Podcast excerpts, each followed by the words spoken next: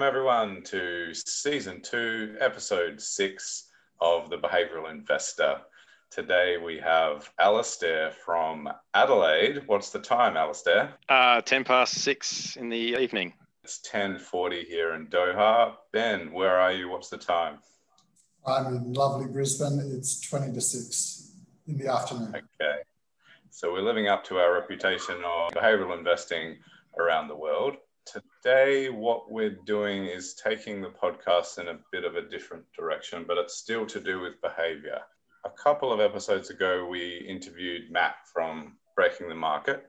Basically, we reached the peak there in one form of behavioral investing, which is a technique to minimize as much as possible the potential negative impact that behavior can have on your returns by using a very sensible three asset approach in gold, bonds, and stocks to manage volatility, minimize it as much as possible, and never work as an active investor, so picking individual stocks. Where we got to in that episode is that using an equal weighted ETF for the S&P 500, you can get something like a, a return of around 8.6, 8.7%, which is incredibly good over the long term. In our infamous compounding sheet that we keep mentioning that Ben uh, put together and, and talked about in episode one, you'll get over three generations somewhere in the region of $3 billion. So, you know, nothing to complain about. But what we'd like to investigate uh, in this episode and, and future ones is a different way to, to look at behavioral investing, which is to confront head on the challenge really of managing your biases and other factors that can cause bad behavior with a view to fostering good behavior so that we can be successful active investors. That's why we've got Alistair on. I'm really building you up here, Alistair. Sorry for the pressure. a confession we managed to extract from Alistair before recording is that he's achieved somewhere north of 20% as a geometric return since inception through managing his behavior well. So, Alistair, would you like to tell us a bit about yourself, what your academic and professional background is? As you mentioned, I live in Adelaide, been working since 2008 as an electrician and water treatment operator. I've become interested in investing and began studying Bachelor of Business Commerce a couple of years ago now, actually, so doing that part time online as well as working full time and then analysing businesses as well. Purchased my first share under my own name in 2009, pretty much almost without intending to, timed the bottom of the market, which was pretty lucky. So I've really only uh, been investing in a pretty long bull market, which has given me a boost in confidence in my abilities. Just a question on that. What was the share, if you don't mind sharing? Sure. So the first share I bought was Leighton Holdings, but CIMIC Group now it's known as. How have they gone over the last 12 years? So I've had two portfolios. Portfolio one is from when I first started investing. And then over that time, I've started to educate myself and things. And then that's when I created Portfolio 2. And that portfolio influenced my investment philosophy and things. Whereas the first portfolio was just me buying shares with dad helping me out, things like that over time. So there's no real reason as to why I've bought them. And in the meantime, though, in the last few years, I've pretty much sold down all of my original purchases except for uh, Cochlear and CSL, which have proven to be pretty good performers. I have worked out on one of my spreadsheets the performance of each of my purchases in comparison to my benchmark, which is the ASX 200. If you don't benchmark and hold yourself accountable, you could be spending all this time and money on investing in, whereas you should probably just be focusing on something else. You can benchmark against the market do you also have any intellectual or investing heroes that might have inspired you to get into this, but you also compare yourself against? I don't really compare myself against anyone else. I learn from people. Obviously, Warren Buffett, favorite of yours, Will. Um, and I yeah. knew he was your hero. I think if you compare yourself to the performance of other people, you can become competitive and then influence your decisions. Who are some of those, other than Buffett and, and some of those big names that people know of? Are there any names that you could mention that you've learned from? Before I got introduced to Buffett, I think Roger Montgomery's book, Valuable, all the material which I read is all along the same lines of quality businesses at fair values, really. Read his book, which was a good introduction. Peter Lynch was a good one. He's an American, pretty well known. A couple of local investing heroes that spring to my mind are Matt Joss, although he's New Zealander, but you know, we'll claim him, and Sage Simeon on Twitter, Andrew Page. Yep. Started Straw yep. Man. What do you think of him? I've read Joss's all his articles and things, and they're very insightful. He's done extremely well for himself. Anyone really, if it doesn't matter who they are, you learn from them or gather some sort of information which you can implement into your own strategy as long as you understand it and it resonates with you and your beliefs. I don't think it really matters who. It doesn't even have to be from investing, it can be from external. We have that approach too with some of the people that we've interviewed. And I like your emphasis less on hero worship than on simply extracting lessons from them. So, yeah, that's great to hear. One thing that you did in preparing for this interview was you sent us owner manual or user manual for your fund. I'm interested if you could tell us a little bit about that as a kind of elevator pitch it's called a fund, but it's my own family's portfolio. Treat it as though it is a fund because that's my eventual goal is to run my own fund. So at the moment, each quarter I provide an update to whoever wants to receive it of how the fund has performed. What's the purpose of writing that yeah. manual? What are three main points from it? So the owner's manual that's taken straight out of Warren Buffett's book. So it's uh, what he's provided to his shareholders is, is, what it is. It's an owner's manual. It's what it sounds like. What myself as a potential fund manager, if you were to invest with me, is what I'd be looking for and what you can expect from me. So type of investments, what we'd be looking at. So returns on capital, profit margins with little, no debt, and also long-term growth prospects within the industry. Say, for example, like my biggest holding is Nick Scali, which sells furniture. I mean, the styles and things might change, but we'll always need furniture. The way we might receive it or manufacture it or buy it online or whatever obviously is going to change but the raw fact that we're going to have to continue to need furniture into the future isn't going to change so that's something i like to take into consideration it explains what type of person I'd look for who would potentially invest is someone with a long term mindset who understands that the best time to be investing your money is at the bottom of a crash. So when everyone else is fearful, that's when you should be putting your money in. You've described the behavior of an investor there. Yeah, it is like that, describing the behavior the attitude that I want because you don't want people if it's a because especially if it's a fund structure where it's open ended people can take their money in and out. So you run the risk of if the market's tanking that people get scared and pull their money out and then you're forced to sell you know at a below intrinsic values. And if you keep doing that on a consistent basis you're bound to lose money I also emphasize in there that people should only be investing excess money. They should have an emergency fund because you don't want to be forced to sell your investment just to cover these expenses because chances are more than likely that the time when you're going to need that money is when the economy is down. So the market will be down and it's probably the worst time to be selling. And I also mentioned I've got a large proportion of our family's wealth invested in portfolio. So that provides a massive incentive for me to make sure that the fund does well because I've got, as they say, skin in the game. And also, I follow Tony Hansen, who's a zero fee fund manager. So he only charges a performance fee. So unless the fund outperforms the benchmark, the, the fund manager doesn't get paid. So that's something which I would most definitely implement. it was a long elevator ride, but you know, I'm sold. it's not an elevator pitch because no one can buy in. So Well, Alistair, tell us about your approach to investing. What processes do you go through? And can you also describe how that benefits you from a behavioral perspective? So, I've got a spreadsheet that I go through, which just keeps getting bigger and bigger every time I analyze companies. You go through by first collecting and collating the data from the financial statements and also the notes and putting them in to the spreadsheet. And then it creates a, a, restated financial statement to help keep things consistent as accounting rules have changed and things like that. The big time consumer is working through my checklist. So I think there's about 106 checklist items that I go through, all covering different areas. So, for example, I've got um, checklist on, on the business itself, understanding how, making sure that I understand how the business works. I think I'm sort of going a bit off track here. I'm not going to that question, am I? no, I think it is of quite good detail. You know, for example, with the checklist, you've got 160 items, as you say.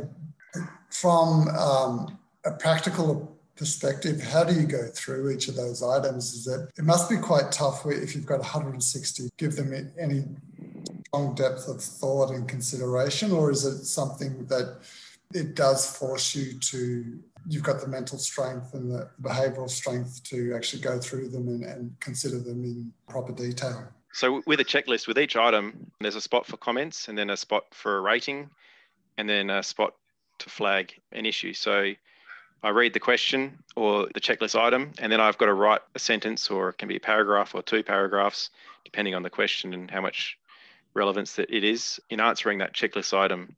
Um, and then from there, I can give it a rating out of five.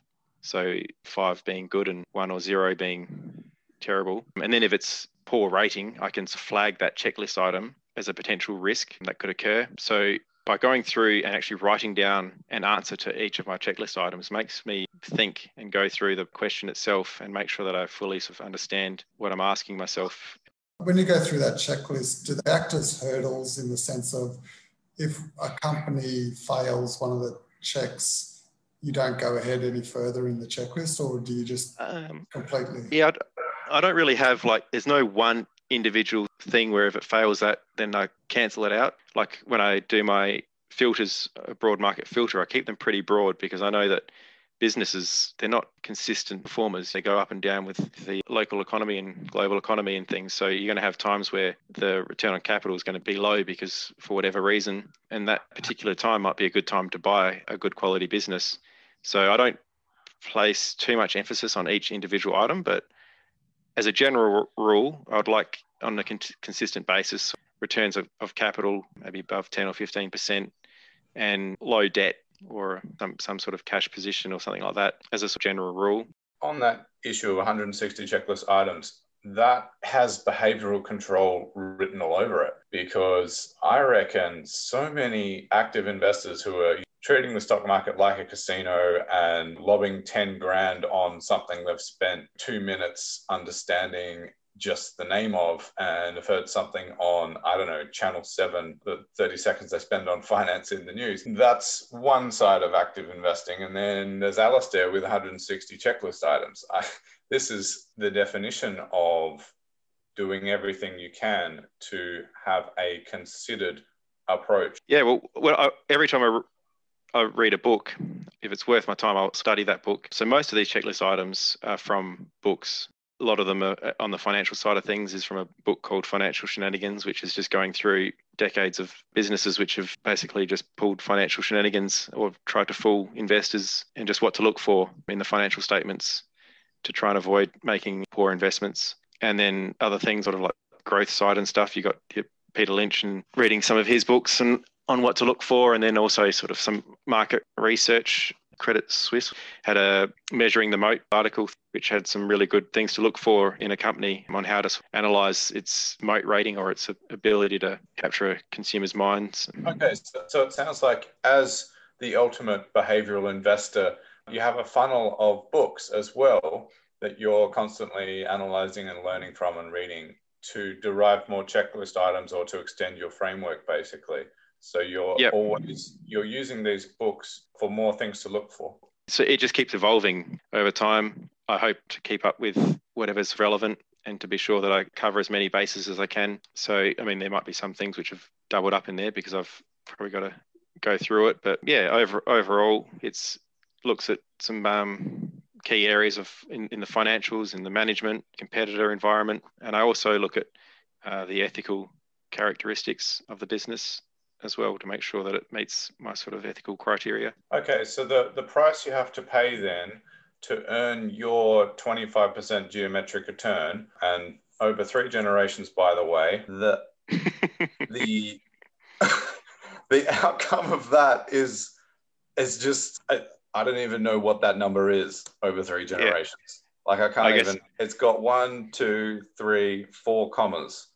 So we're, we're into the trillions. Mm. All right. So so to to get this sort of an outcome, it's not it's not a joke. You have you it sounds like you're constantly reading books from the best investors. You read those books seriously, constantly extending your list of what is now 160 checklist items. You are systematically going through every potential investment with those items that have been distilled from the best investors who have written these things down in these books. Sorry, Ben, you want to say something? Just with that point you made around 25% growth and the effect over three generations. Can you invert it? So, what year do you get to a billion dollars in the uh, What year? So, if you if you're chucking 35 grand in because you're an expat working in the Gulf in a tax-free country, you said a billion, Ben? Yeah, what year do you get to a billion by investing 35,000 each year and compounding that? A billion, a billion, a billion, a billion. Where are we? Uh, so after 50 or 60 years or something? After the, I've got it here, the 46th year, hmm. 1 billion 400, 1 billion 4 million 450,739 dollars. Because if you look at Buffett, for example, he's compounded his net worth at an average rate of about 25% a year. I think um, um, I've sort especially of initially. I think overall it's actually more like 18% because the the more money you accumulate, the harder it is to buy the smaller stocks that are going to move the needle. As yeah, well, this is this is this is starting from when he was. I think he had like a hundred grand when he was 20 or something, 21, um, which was quite a bit of money back then. Um, but yeah, so that's just that's his his wealth over time. But it's it's a uh, it's not something.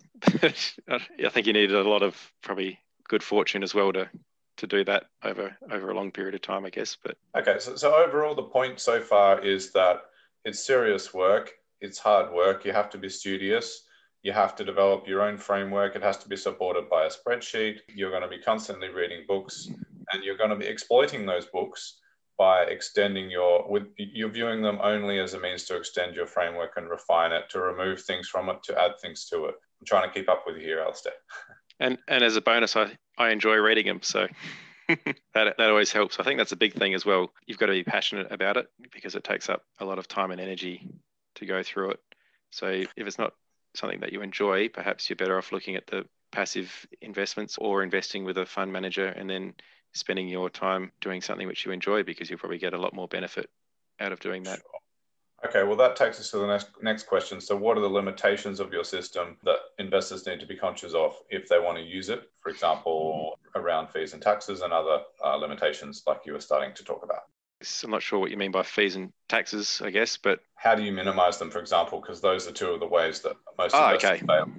Yeah, well, that's quite simple. That really, I guess, is you just buy and hold, and then that way you don't have to pay any taxes. I think uh, I've just read a Tao of Charlie Munger, so it's just a book about his uh, quotes, giving a brief explanation about them. And uh, in one of them, he's, he sort of mentions how by buying and holding, that can add an additional one to three percent. This is his calculations uh, on your annual returns, which is just purely from not having to pay that that annual gain um, capital gains tax on your investment. So if you just let it run over time, yeah, it's quite beneficial. And especially in Australia with our franking credits, we can utilize the, the dividends a lot more. So that provides some sort of income if we need it and doesn't force us to have to sell our shares. But Okay, so so you're talking that that's a way that that's a limitation that your approach doesn't have because you are a buyer and a holder. So, yep. what are some actual limitations with your approach that if I was mm. to, to go to growthwithvalue.com and faithfully follow your method and spreadsheet, what are some potential pitfalls? My spreadsheet's probably like going inside my mind. So, it's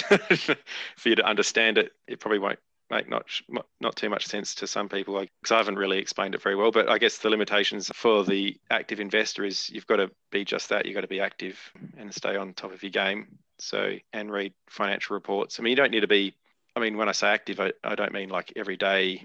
You know, watching the market. I mean, once a year when the annual report comes out, or every six months um, when the half yearly report comes out, you should pay attention to what the business is doing and be sure that it's staying true to the reason why you bought it. That's another reason why it's good to go through a checklist and write down these things. You know why you've bought bought the company or the, the business. So then if um, if it changes fundamentally, that's probably the best and only reason to to sell it. But yeah, limitations, just time consuming, I guess. So how long would it take to go through your value investing analysis sheet for Nick Scali, for example, or Flight Centre?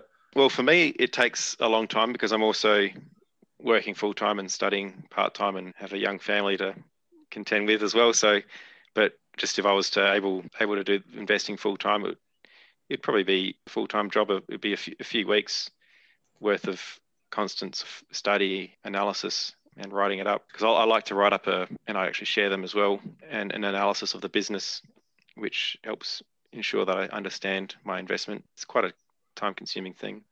To try and illustrate things uh, uh, as starkly as possible, you get into the trillions in three generations by spending weeks on your analysis rather than only billions by just being a passive investor and managing volatility between gold, stocks, and bonds. Well, I guess once you've made your first trillion, you probably don't need to keep. Uh, then you go into passive investing. Yeah, yeah.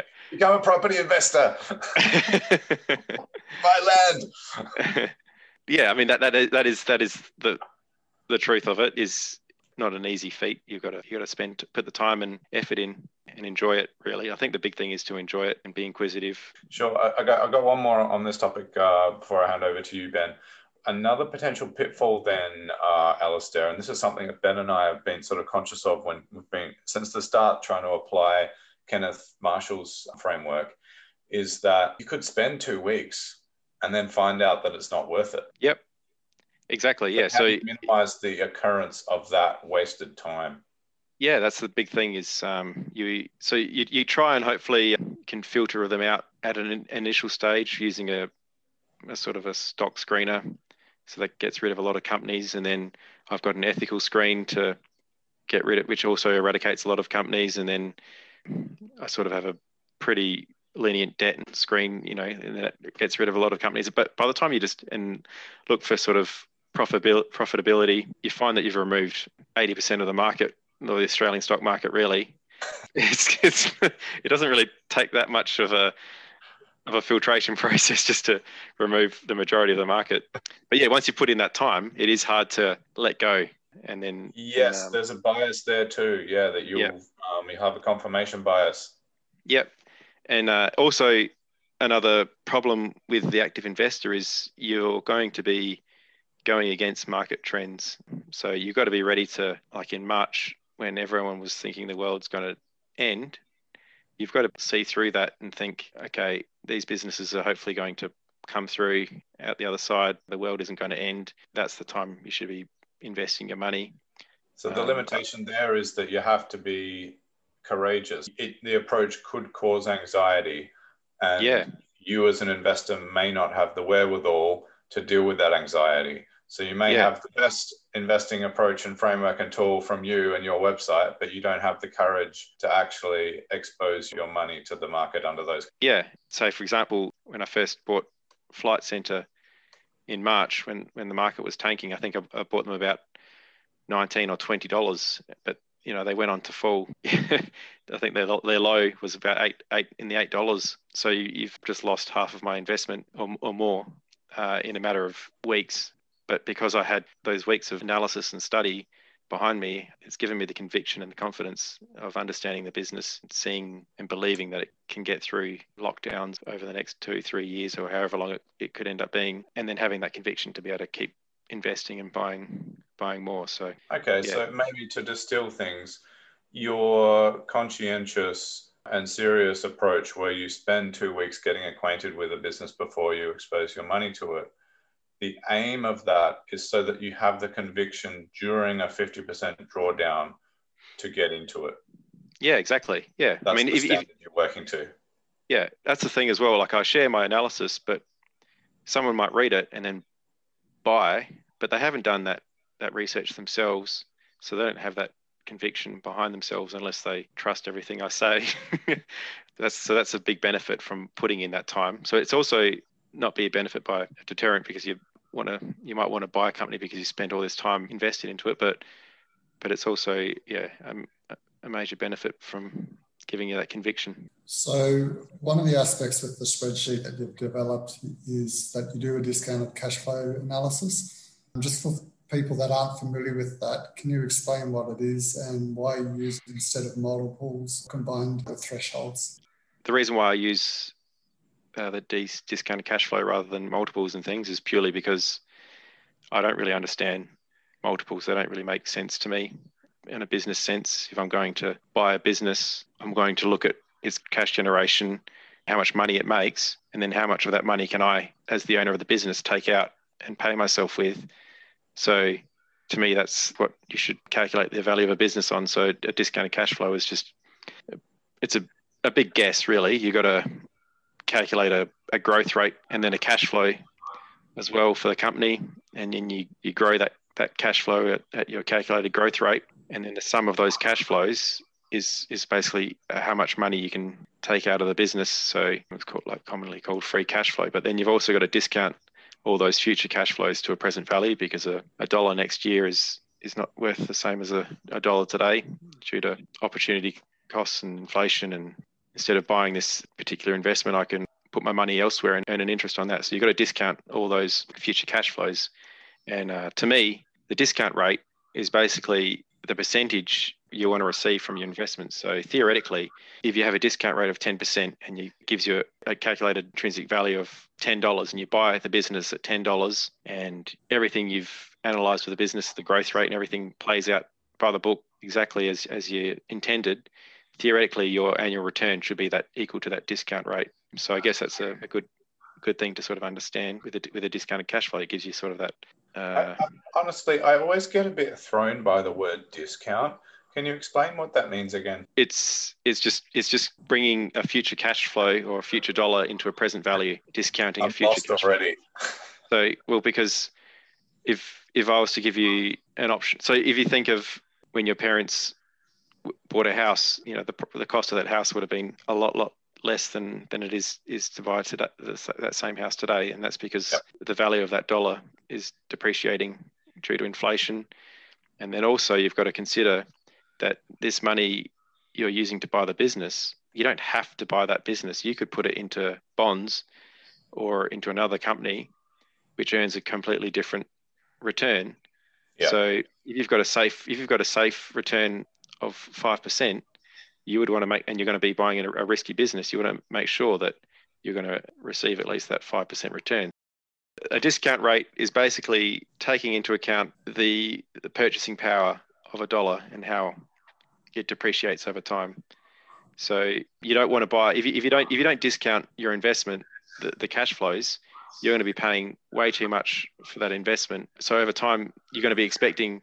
So at the today, I can for hundred dollars, you know, I can buy a lot of groceries and whatever. I don't know what what, what you can buy for hundred dollars. Can you, you buy, buy, lots of fuel? Buy lots of yeah. So you can get a tank of fuel or something for two tanks of fuel for hundred bucks, depending on your car.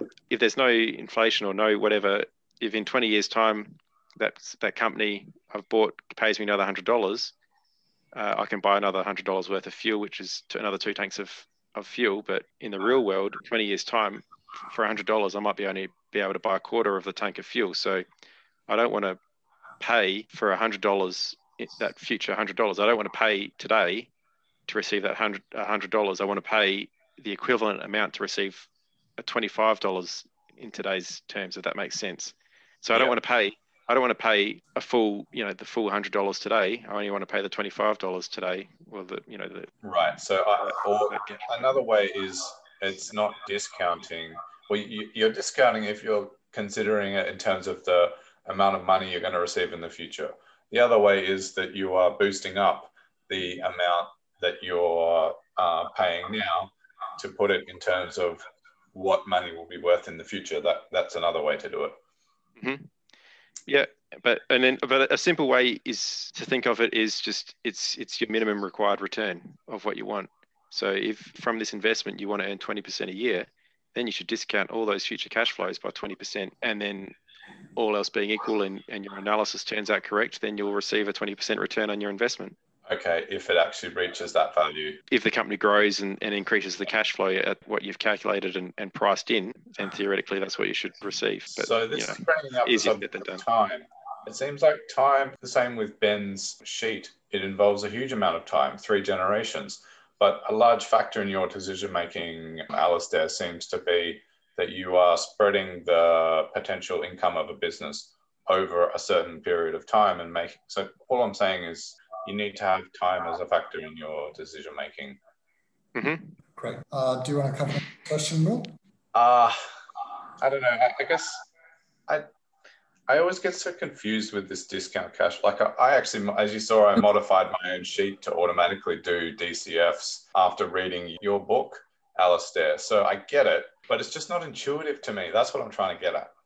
The way I think about it is, is there's sort of two ways, and it's pretty much what Alistair just explained. The one way is if someone offered sell you today $10, how much would you pay for it? So today you'd pay up to $10. 10 bucks. Yeah, up to. So you might pay $9, you pay up to $10. But if someone was to offer to sell you $10 in 10 years from now, how much would you be willing to pay for it? You probably wouldn't pay $10 because when you got the $10 in 10 years from now, you'd only be able to buy maybe a loaf of bread rather than a loaf of bread and some milk in today's dollars terms. So you would actually discount that back, that future $10, and you'd only pay, let's say, $6 today for it. It's that basic concept. So it's not just about inflation, it's also. Ah. It's, it's so everything also, in the future looks like it's worth more now. Everything in the future costs, every, everything in the, more. everything so in the future is worth will cost more. Will have less purchasing power. So that's one concept of it, and that's what Alistair was explaining. The other concept is if you've got ten dollars to invest, what could you invest it in? And Alistair gave the example, you could put it into bonds and maybe, I don't know what the bond rate is, let's say it's 5%. You could get I thought it was negative. Whatever it is. Um, just as an example, you could get 5% returned every year over the next 10 years. So that almost acts as an as a opportunity cost there for the minimum amount. Yeah. Be prepared. So you need at least to find the same return or more. There's the equity risk premium, right? That's the, the equity risk premium is the difference between the risk-free rate of return and bonds. So, well, the yeah, the government government bond, which is and then and then the equity risk premium is is the the additional risk that you're that you want to put on top for taking for taking on an investment in an equity in shares. Yeah, I think I'm starting to get an intuitive grasp in that. Obviously, ten dollars in my wallet in 2040 is going to be worth less than 10 bucks now. So if I'm anticipating getting 10 bucks from a business in 2040, I will pay less. And this is where I, I again lose my intuitive grasp because I guess this is the concept that we're, when, when you're investing, you're buying a stream of income. Mm-hmm. So if you're going to receive $10 in 10 years' time, so you've got two options with that $10. You can spend it today and buy $10 worth of goods. So if you do that, then that means you want to pay the equivalent amount. So in, in 10 years' time, you might find that it's worth about $3 today, would buy you the equivalent amount in 10 years' time. So otherwise, you can invest that money.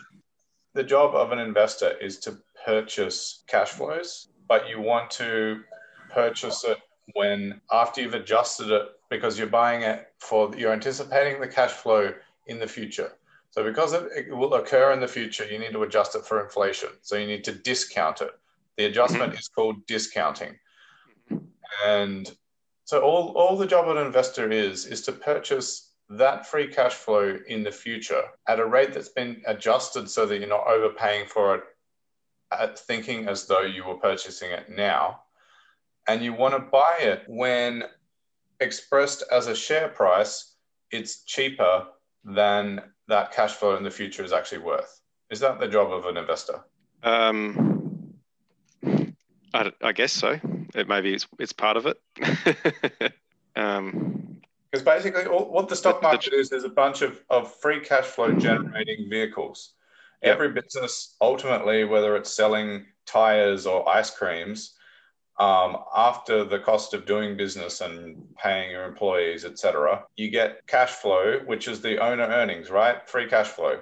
Mm-hmm. So you're, I don't know, I'm trying to keep up, but I don't think I am. so when you make an investment, you're buying future free cash flows, basically. So you're paying so much to receive so much into the future.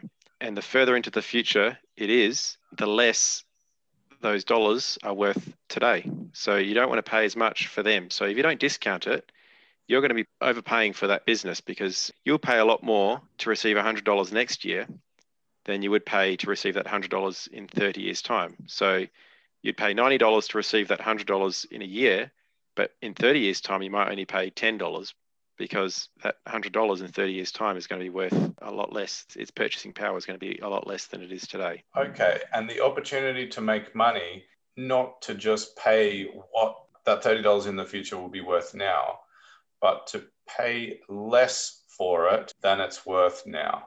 Well, that's, that's that's the opportunity. Yeah.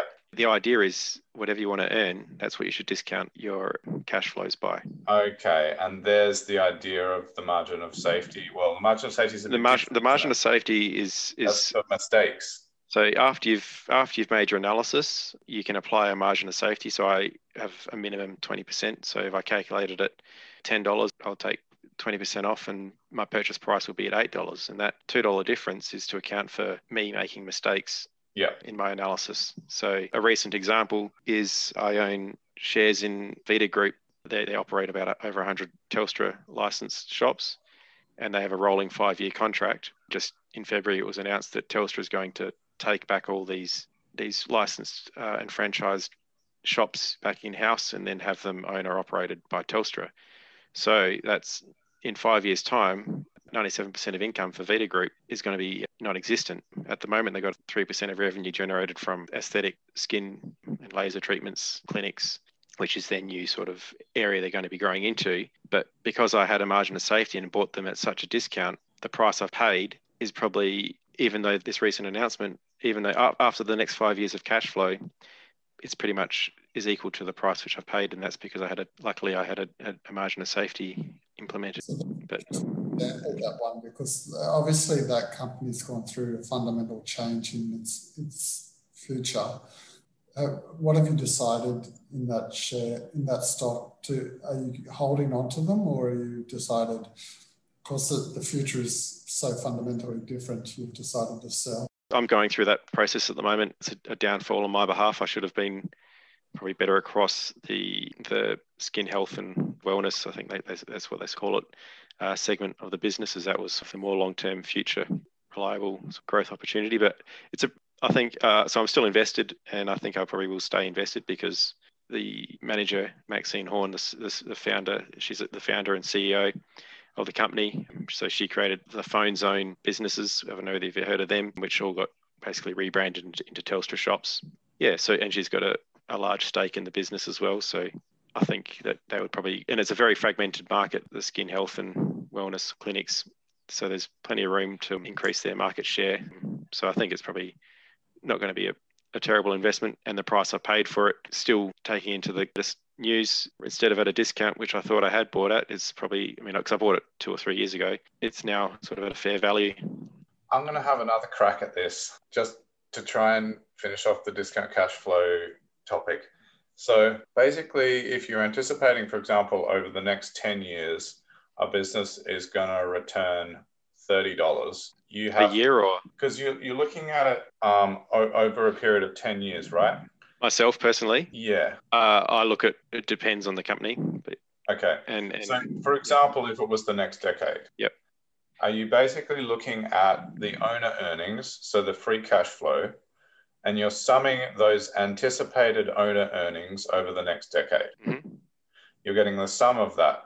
And because of inflation, we have to adjust that final cumulative owner earnings, anticipated owner earnings over the next decade. We have to adjust that for the effect of inflation. And your required return. Sure. Well. So if you, if you only adjust uh, it for inflation, that's all you're going to receive from your investment. Yeah. Okay. So just to keep things simple, if it's valid, for the sake of the example, say without adjusting it, the cumulative owner earnings over the next decade is going to be 30 bucks. But because you know that inflation will happen, you have to adjust that and say the result of the adjustment is that the cumulative owner earnings over the next decade today is worth 10 bucks Am I correct so far in this being how the concept works? Um, yeah. So okay.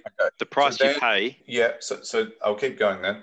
So then, because we make errors as active investors, we just make mistakes.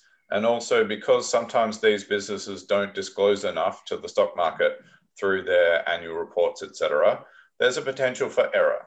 So, like good financial engineers, we have to factor in to our approach the potential for error. So we use what's called a margin of safety. And your one, as far as I can recall from the ebook, is 20%. Yep, minimum of 20%. Right. If my maths is not too far off, that means it becomes safe to purchase it when it's $8. Yeah, yep, yep. Yep. Okay, but then we can be confident that our money is not going to reduce in real terms over the next decade if we purchase it for that sum of future free cash flows for eight dollars. We will come out. Um, well, I mean, there's a lot of lot of variables that definitely. Play, but... but... in a perfect world, we'll come out even yep. if we purchase it at eight dollars. Exactly. Yeah. Well, you, you not even because if, if it's if, if it's a perfect world and you've purchased it at a 20% discount to the intrinsic value, you're going to come out with a return above your discounted rate. Uh, okay. All right, cheaper. but we can't bank on that because what we have, the reason we have that margin of safety. I'm sorry, did I understand you correctly? So yeah, yeah.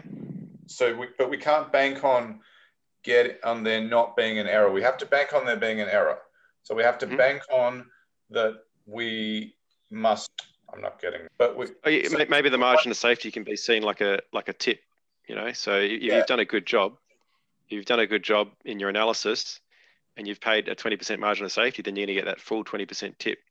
But if your analysis hasn't been very good and hasn't turned out to play, your tip's going to keep reducing and reducing to be smaller and smaller. Sure. Um, but but, but regardless, so what, what I was building up to was that it the job of the investor is not to hunt, not you haven't done your job if you buy it for eight dollars. What you're looking for is to buy it for six dollars. Oh, anticipating can, yeah. that it will increase to a value of eight dollars. No. Well, uh, anticipating it would increase to a value of ten dollars, but I mean, for me, if I if I get the opportunity to buy a good quality business um, at a fair value or a discount to its intrinsic value, I'm not going to sell it once it reaches intrinsic value.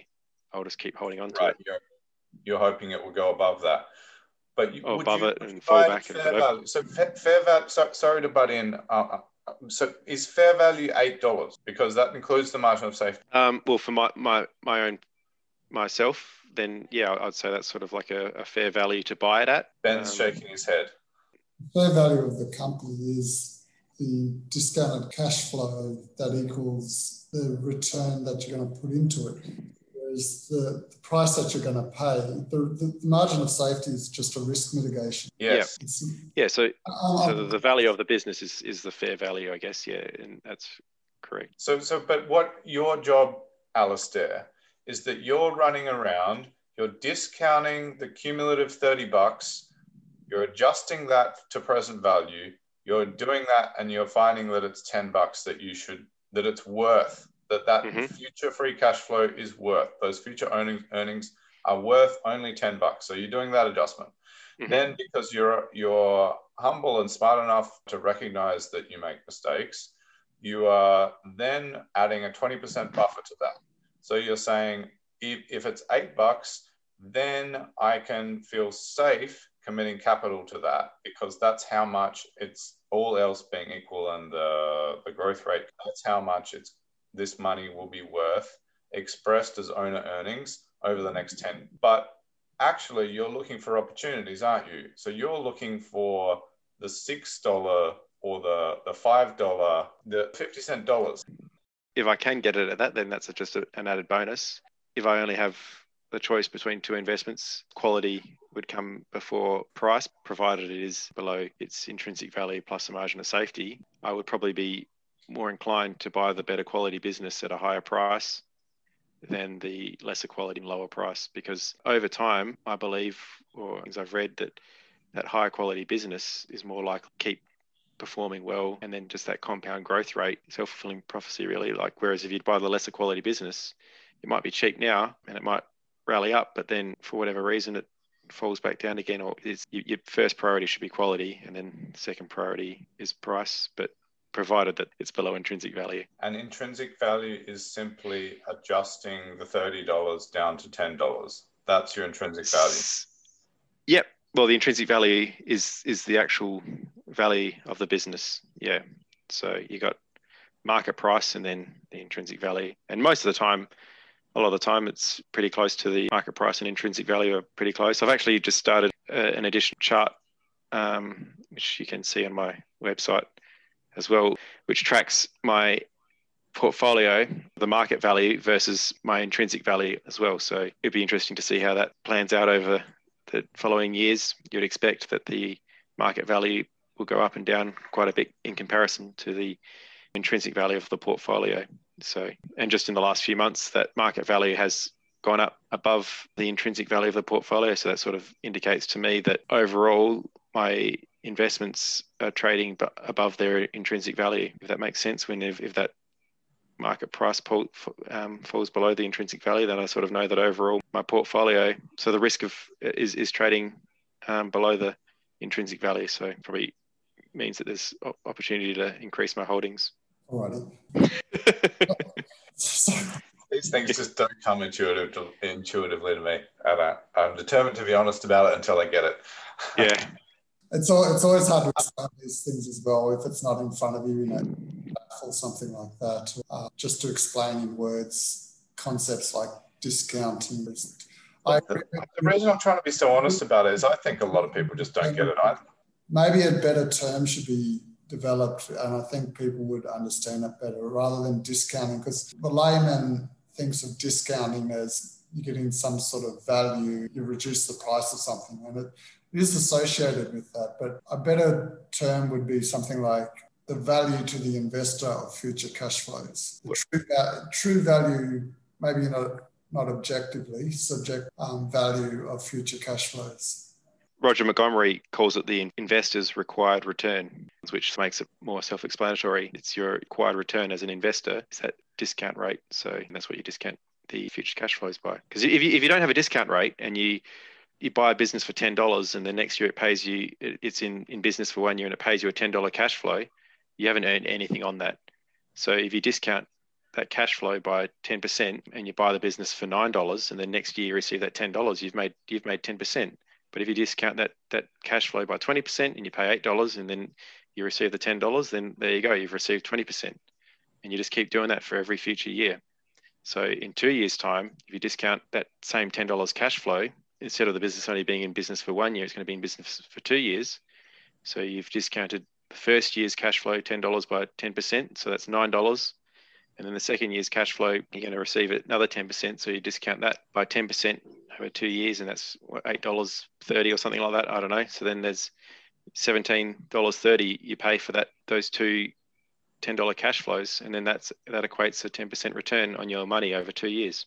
Rather than discounting future cash flows, is just project out your future cash flows, don't discount them, but you actually put your investment and escalate your investment by your required return. So if it's 10% or 15%, then you just grow that and then you compare the business's future each year mm-hmm. uh, cash flows, net cash flows to the growth in the investment that you make and see if they're yeah. exceeded or not. Yeah, that would work. Yep. So you, you grow your $10 investment by 10% a year and you compare that to the, the cash flows, which are going to grow, the $10 cash flow, which is also going to grow at whatever it is. And if they come out the same, then that's, yeah. So the, the growth in the owner earnings or the free cash flow of the business should match the growth rate that you want to achieve, your required return as an investor. At least, yeah. Ideally better. But so if you put in a hundred bucks and you say you want 10%, then in year one you get $110 from your desired investment. And then what you compare that $110 to the year one net cash flow of that business and see whether if the net cash flow from the business is a 110 or 111 or 112 dollars, then you buy it. Theory. That, that makes things so much easier. It seems more intuitive than discount cash flow. I'm not dissing this very credible approach, but I'm just being honest about the difficulty I have grasping it intuitively. In year two, you would say your $110 should be worth $121 because you've done 10% on top of that again. So compound. So you compare the $121 to the year two net cash flow of the business. And that way you, you avoid the whole discounting confusion, but that's all you're doing. Like when you yeah. but in a reverse. Yeah, that makes Makes sense. Yeah, I, I can. I think it's very easy to calculate and understand the compound annual growth rate of owner earnings. That's easy to calculate. We've got fun questions now. Fun questions. can, can, you explain discounting in Spanish or something? No. can, so this one's a behavioural question, and it's we all learn how to wash our hands in the coronavirus world. Hopefully, most of us learned to do it in primary school as well.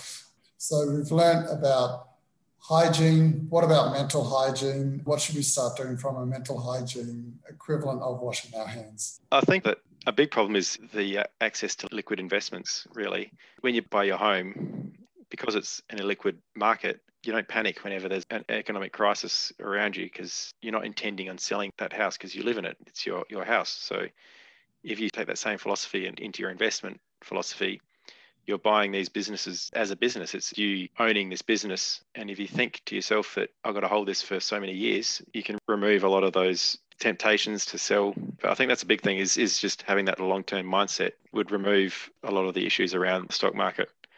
Uh, Peter Thornhill, oh, go man. I said like three generations of wealth holding. Exactly. That's. I mean, if you look at my portfolio, I've got furniture, which is going to be around for a long time, and jewelry. Humans have had jewelry from the Stone Age. It's been. It's always been a part of our culture and lives. Travel. We've been expanding and circumnavigating this globe for you know, since we could walk. And then also the next biggest holdings are a funeral funeral home. And I'm assuming we're going to keep dying for a little while yet. So having that long-term mindset and just letting you don't have to worry about and, and investing in industries which have been around for 100 years or 1,000 years and going to continue to be around, it, it helps, gives you the confidence to, Did you say on. investing in funeral homes? Yep, one of my investments is InvoCare, which owns funeral homes.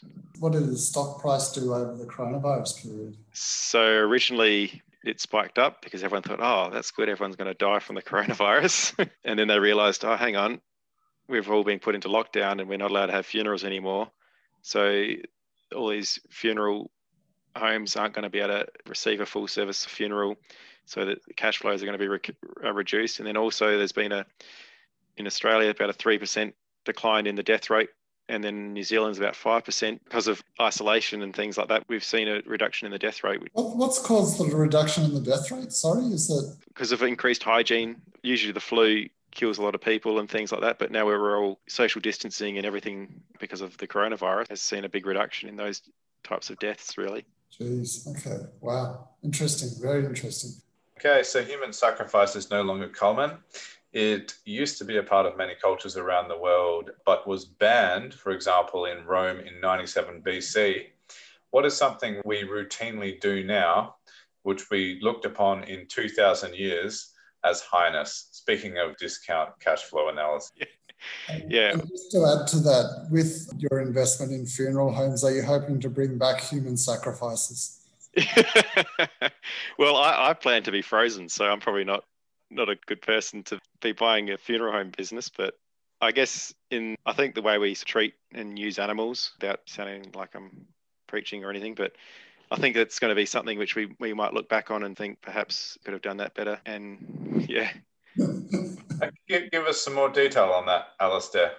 Ah, well, just the, the the animal industry as a whole, I guess, it, there's a, a lot depending on on your beliefs, I guess, the research you choose to look at, but there's a, a lot of on it from a climate perspective. It causes a lot of carbon emissions, so it's increased climate change, all those issues, and then animal ethical perspective. It's the farming practices could see a lot of improvement. Um, I think the word highness is a good one to use for the farming industry, the dairy industry, how little chickens are, are dealt with. Mm-hmm. in their miserable lives in these factories. Well, yeah. I mean, you think think about it. We've got pet dogs and cats and things, so we've got an affection towards them, and we look at places like Vietnam and eat dogs, and we think, oh, that's just outrageous. How could they eat a dog? But it's only because we have that affiliation towards dogs and appreciate their intelligence and their affection. But I mean, I recently just found a rabbit at Christmas time, which was in our neighborhood and we couldn't find its owner. Even just having a, a few months having this rabbit, you sort of appreciate like it, they're actually pretty intelligent and affectionate animals. So now every time I sort of see a dead rabbit on the road, I have a lot more appreciation for its life. Just having been taking care of a rabbit for the last few months and jumps on your lap and gives you little licks and stuff. And yeah, I, I think there's probably a, a, lot of room for improvement in the way we abuse and use animals. Um, yeah, it will be interesting to see over benefit. 2,000 years, yeah, how our attitude evolves to do with animals. Mm. And and from a health perspective as well, think of all the money which is being spent on in the health industry and heart disease and diabetes and arthritis and all those things and a lot of cancers and stuff. Plenty of evidence to link the food we eat to our health. I guess we might look back and say maybe we're a bit bit stupid to have such a large proportion of our diets consistent from animal products. There are a lot more militant ways to make that point, Alistair. That's a nice note to finish on. So, Alistair, I still haven't gotten enough about your comments on discount cash flows. Where can I and others go for more material from you online about how to really get to the bottom of discount cash flow analysis? Growthwithvalue.com. Yeah. Great. And you've got a Slack group as well. Yeah. So if you if you want, just send me a message and I can join you up to that. And uh, I'm just probably more because I, I don't like to send out emails and clog up people's inboxes. So I figured I offered people a place to join on the Slack group, but just the nature of my investment style, it could be years before I have anything which is worth investing in. Because on there, I share any updates to my website and any podcasts or even my buy and sell trade orders and things, but don't expect it to be uh, overly active. Great. Okay, so it's growthwithvalue.com and basically everything is available from there. There is a newsletter that you can sign up for. Yeah, you can sign up for. The, so if you want to download the ebooks and the spreadsheet. At this stage, I'm going to be sending a quarterly update around my portfolio and then anything of interest. I also have book summaries as well. I've just started doing. You might find them helpful, so you can they, they, you can just download them as well from the website. Okay, so if users basically browse your website and see all the outputs that you've made, they can see basically what it takes, which is the point of this episode, to get to that higher geometric return of 25% as an active investor as opposed to sitting back as a passive investor. There's a lot of extra effort mm-hmm. to put in. And if you look at Alistair's website, there's a clear expression there of the level of work it involves. I've got one more question. So you mentioned earlier on that there's a screener that you use based on Kenneth Marshall's Good Stocks Cheap book. Do you have that screener on your website or, or where that's do you it, That's it's in my that's in my spreadsheet. So once I've inputted all the financial data, I think I shared it with you at one point. It just it, it just each each year of uh, historical data through each of Kenneth Marshall's criteria, it'll highlight between green and red on a varying basis whether it's a good or okay. But you bad. have to go and find that stock and put it in your sheet, right? Yeah, I'll go through it in one of my podcast episodes. Right. Okay. About screening process, but I mean that's a very short, easy part of the whole overall process. And then I yeah, actually I also have a, a watch list on my website as well, all the stocks which have passed through my screener and ethical Perfect. screen. So okay, you can just so access we'll that. Do, yeah, so we'll put as show notes the links to the Growth with Value podcast and your website, and also specifically the screening episode, because that sounds useful as a way to yeah rip out 80% all the I noise also have a, from the market. I also have a, I also have a discounted cash flow episode. Ah, thanks. Thanks, Alistair. All right, I'll go and listen to it now. yeah, you can uh, help help you go to sleep. Perfect.